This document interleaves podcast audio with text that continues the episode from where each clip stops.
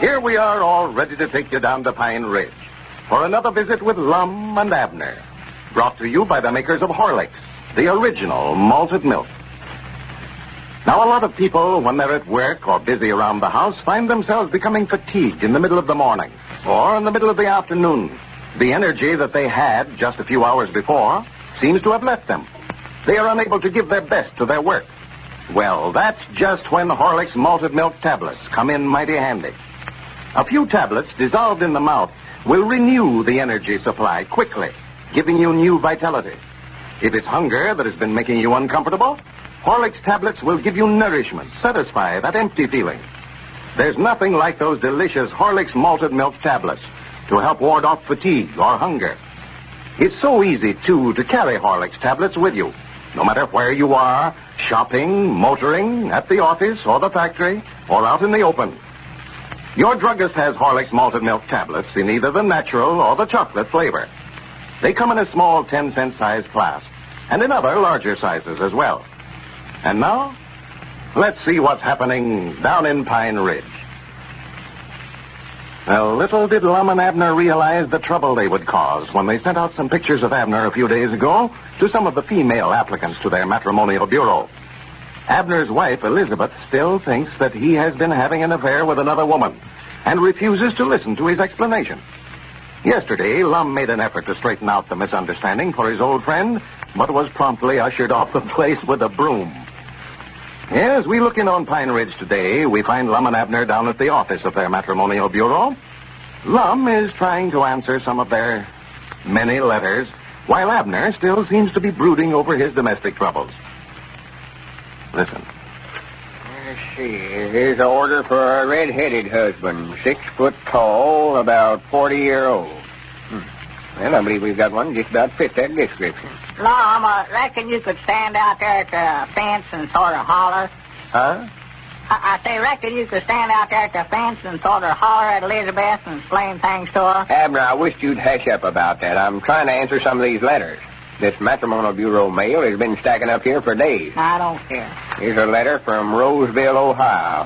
Feller says he's a young man, 66 year old, looking for a life companion and helpmate. Oh, man. We don't say here what kind he wants. Ain't particular. that makes it easier. Mom, and Dad, blame it all. I wish you'd put them letters down and listen to me. What is it you want, Abner? If you're still trying to argue me into going back over to your place and talking to Elizabeth, you can just forget it.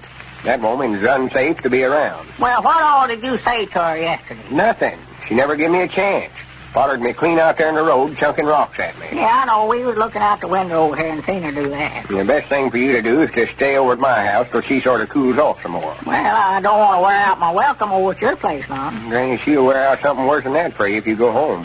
Uh, y- you never did tell her that there warn't nothing to that story about me going into the county seat the other night, huh? No, I told you I never got a chance to tell her nothing. She done all the talking. Yeah, she's generally all there does.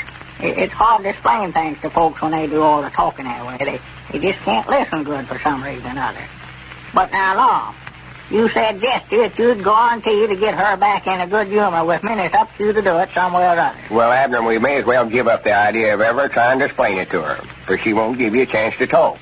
We've got to find some other way.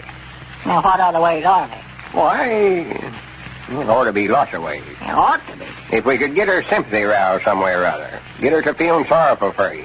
Yeah. If you could get serious sick or something like that. You don't feel bad, do you?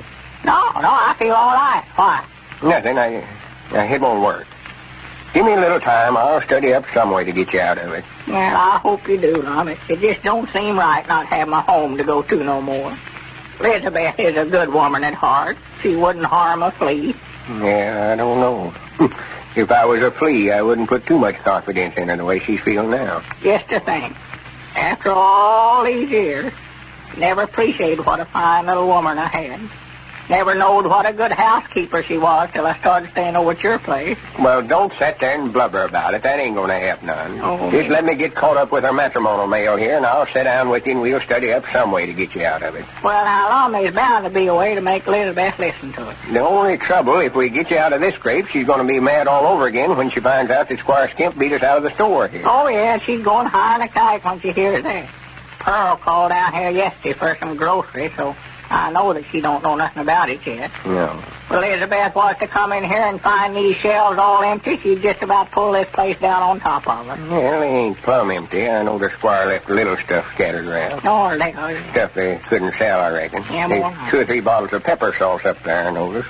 Whole bolt of cheesecloth back in behind the counter there. Yeah, there's little stuff. Never left anything in account. Wait a minute. Huh? Here comes Cedric Weehart. Why, uh, Really, first time I saw him, quite a spell. Oh, and he's been bucking slabs down at the sawmill, I think. Yeah, I bet he found out by now that what a easy job he had when he's working down here for us. well, come in, Cedric. yeah, come in here, Cedric. You're sort of a stranger around here. yes, Bob. I've been working pretty sturdy. Ain't had no time off to loaf hardly. hey, you ain't been fired, have you, Cedric? no, they just laid us off for a few days. Skidway's empty down there at the mill, and the weather's been so bad they couldn't get no logs in, so they just shut down till they get catched up. Uh-huh. Well, draw up a chair. Sit down there, Cedric. Excuse me while I go ahead here. I've got to answer this mail. Uh, anything uh, particular she's wanting, Cedric? Well, I just sort of wanted to talk to you fellas, sort of. Well, I heard you'd run the matrimonial bureau over here and sort of solving domestic problems for folks. well, we are, Cedric, but Lord me, undoubtedly you ain't got no domestic problems. You ain't married. No, but me and uh, Gertrude Seastrunk uh, fell out with one another, and I just thought maybe you fellas could give me some advice. Well, I don't know, Cedric. We'll help if we can, I'll tell you that. Well, well, what would you do, Mr. Abner, if you and Mrs. Peabody was having trouble? I don't know. It's just what I've been sitting here thinking about for a week, Cedric. Uh, are are you and Mrs. Peabody having family troubles with one another? Well, uh, don't make no mention of it, Cedric, uh, but we ain't getting along as well as we could. Uh, you ain't even on separating her, are you? Giving her a quitting? or- Oh, no, no, nothing as bad as that. It's just a misunderstanding. She just won't give me a chance to explain to her, won't let me come on the place. You mo- you mean she won't even let you come home? No, no, she's acting awful mean about it.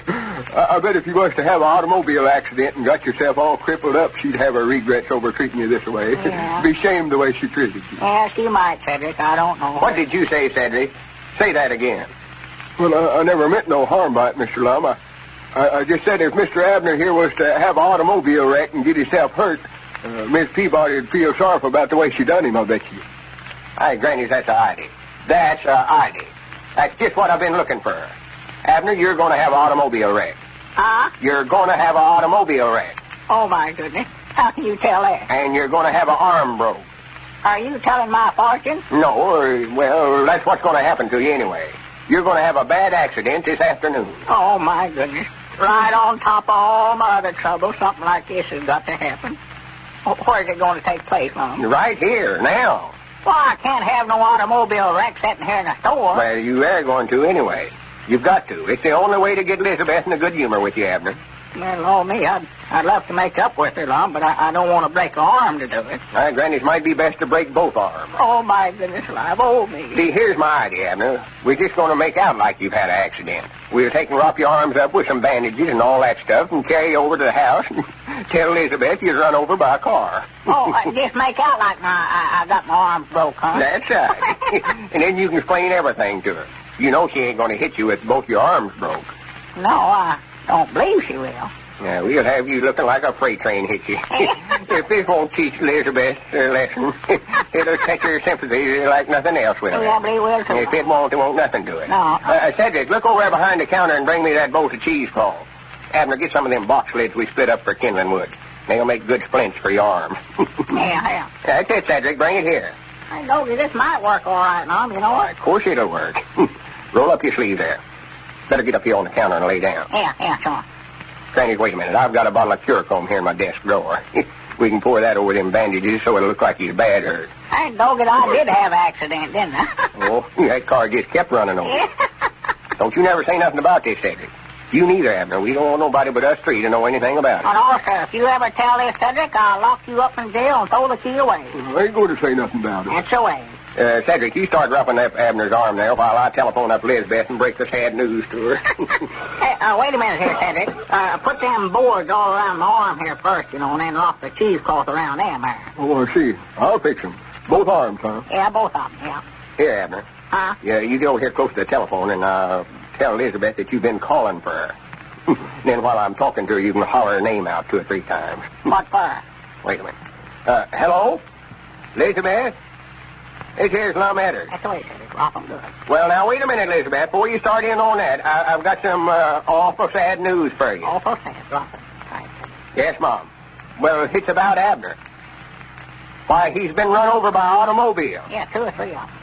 Well, we don't know how bad he's hurt. No. So far, we found two broke arms, and he's hurt internal. It's a working Abner. Tell her I ain't come to myself yet, Mom. He said, uh, oh, shut up, Abner. Uh, he ain't come to himself yet, Elizabeth, but he keeps calling your name. Calling for you. All right. Elizabeth! Not Elizabeth! just out. Elizabeth! Now, rock up mother on, said Well, I wouldn't take it too hard, Elizabeth. He might pull through the shatters. Huh? No, don't come over here. We're just fixing to bring him over there. Get the bed ready and we'll be right. Well, it's a great idea. If it works. and now, let's listen just a minute to Jane Taylor and her friend Ruth Nichols. Here they are. Ruth, I've just discovered the best reducing plan. I know. You told me all about it. Well, I couldn't have. I just found out about it week before last. I haven't seen you for a month. Well, you were telling me all about that day that we had lunch with, with Helen Powers. Oh, you mean that one. Oh, that was a farce. A farce? Yes, I wore myself out in two days with all that crazy exercise. just as I told you you would. Why don't you be sensible, Jane? I much prefer carrying a few extra pounds to killing myself trying to act like a chimpanzee. Oh, you don't have to act like a chimpanzee. Not with this new reducing plan. You don't have to exercise at all, in fact. Jane, you haven't taken anything that might might hurt you, have you? I'd see my doctor before I tried any of those things. Don't be silly. I'm not being silly, but some of those things are harmful. Oh, let me tell you what I've done. Today and every day last week, I drank a glass of Horlick's malted milk at noon. Will that kill me, do you think? Horlicks? Well, of course it won't, but I don't see how... I drink a glass of Horlicks instead of eating a heavy luncheon. Horlicks is nourishing and sustaining, but it doesn't have an excess of calories like a heavy meal. That's how Horlicks at noon helps reduce re- reduce you. It's really effective, Ruth.